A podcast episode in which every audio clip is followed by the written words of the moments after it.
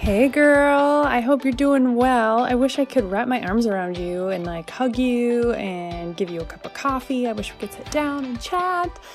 But, you know, we can't do that in person. However, we could do that over in the Wife Like Me collective because so many of us are already doing that over there. So, just an invite if you haven't already joined to go over to collective.wifelikeme.com to join us. But listen, I'm so glad that you are with us, that you're listening to the Wife Like Me podcast. I'm Amanda Davison, I'm the founder of A Wife Like Me, and I'm so glad that you are here Today is so fun. We have a guest speaker with us. She is Karen Stiller.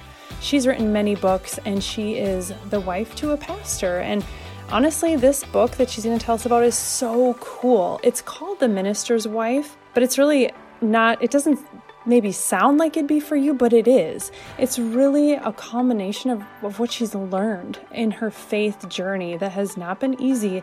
It's a memoir of faith, doubt, friendship, loneliness, forgiveness, and so much more. Today, she's really just going to zero in on one of the things that she talks about in her book, which is honesty. Being honest with ourselves and within relationships, specifically our marriage. So, she's going to share on that in this episode, and I hope you enjoy it. I'll share a few things at the end.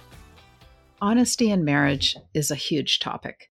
Brent and I met in university in a class called Latin American Dictators in the Novel, which probably tells you a little bit about us and our interests. We would debate everything back then, and we were both always right. We liked a spirited talk, and we didn't always agree, and that was actually fine. And then we got married, and sometimes I think I stopped saying what I really meant. I think my struggles to understand what being a good Christian wife meant and what a good Christian marriage looked like and what dying to self in marriage actually was might have confused me. What I eventually had to relearn was that being honest in marriage is a way of loving my husband well.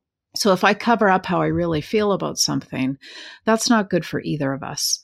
If I say I agree when I don't actually agree or I'm just trying to keep the peace, that is not great. And hiding can actually be a type of lying, covering up for the sake of peace, which is what I think I may have sometimes grown up watching um, happen in my parents' marriage, which may not be that unusual for that generation, but it's actually not honest. And I don't think it's ever what our husbands actually want from us. I know that my husband, Brent, wants the full, honest me. He's told me that and I'm choosing to believe him. He wants to know what I really think and really feel and really believe, and he wants to know what I want. So, for our marriage to be a safe place, we need to know we can be honest, and we need to know that the other person is being honest with us. So, this doesn't mean that we're always fighting, of course, but it means that what we're saying is true and that we are saying the true things. And when I think about it, part of what I have had to learn to accept in order to be really honest is that it's okay and it's truly okay for my husband and I to be different and to rest in our different opinions sometimes. I didn't always have to convince him, and he doesn't always have to convince me. We don't have to force each other to come around and see things exactly as we see them. And that has actually freed us to be more honest. So then we can tell the truth about things that really bother us in our marriage or ways our husbands can love us even better. We can say our hurts out loud and hear also when we've hurt our husbands. So I think if we stop for a few moments every now and then and ask ourselves this question, and it's kind of a tough, weird question, I think, but what am I hesitant to talk about with my husband? And then when I think of if there is something that's kind of in my gut or in my heart that I'm hesitating about sharing, then I ask questions like why and how could I say this in a way that is more comfortable and that I can say it? And would I want to know if he was feeling this way? And of course, the answer is almost always yes.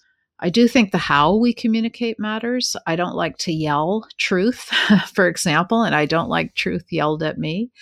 Um, writing a letter is sometimes easier if there are things you can't say out loud very easily. And of course, getting help from a therapist or good married friends who can walk alongside us for a while. And in our marriage, we've done both of those things and they have helped.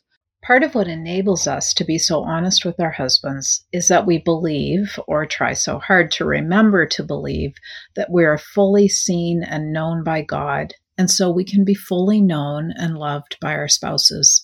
We don't need to hide. Our days of hiding are over. In Ephesians 4 1, we are encouraged to live a life worthy of our calling. That's such a beautiful verse, and it's an invitation to live and love well. A little later on in the same chapter, in verse 25, we're told to stop telling lies. Not telling the truth about ourselves and who we are and who we are, and even what we need from our husbands, can be a form of lying. Then we get into the tricky chapter 5, where Paul talks about husband and wife relationships. Husbands are told to love their wives as Christ loved the church. How difficult we make this for our partners when we don't communicate well, when we don't say what we really need and want, and when we don't share our struggles and even our failures. When we pretend that everything is okay when it isn't, or that we have it all together when we don't, when we don't trust them to know us fully so they can love us fully. Our husbands have a very high calling, and we can make it a little easier for them because I don't know about you, but my husband cannot read my mind. When we tell the truth, to our husbands about ourselves, even the icky parts that we uh, really are trying hard to get rid of, we are loving them well. The call in Ephesians 4:25 is a call to live in truth with one another, and that includes our marriage. It extends to our relationship with our husbands. Our truthfulness and transparency is a way that we love our husbands well so they can also love us better. I love what Karen shared. I think that there are many reasons why we are oftentimes not honest. One of those, obviously, being sometimes we don't know what is going on inside of us or why we're feeling how we're feeling, or we, we aren't even aware of the feelings we have. And therefore, how can you be honest about something you're not even sure about? But also, I think a big reason, and, and what I've learned in my experience is, is a big reason we aren't honest with ourselves and with our husbands in particular is because we are afraid of their response. Maybe we're afraid that their response won't be what we want it to be maybe it won't be as compassionate as we're hoping it will be. Maybe we are afraid that we share something vulnerable with them and honest with them, but they maybe won't show a level of care or concern that we are hoping they will. What if it's dismissed? What if there aren't any changes that come from me sharing this thing.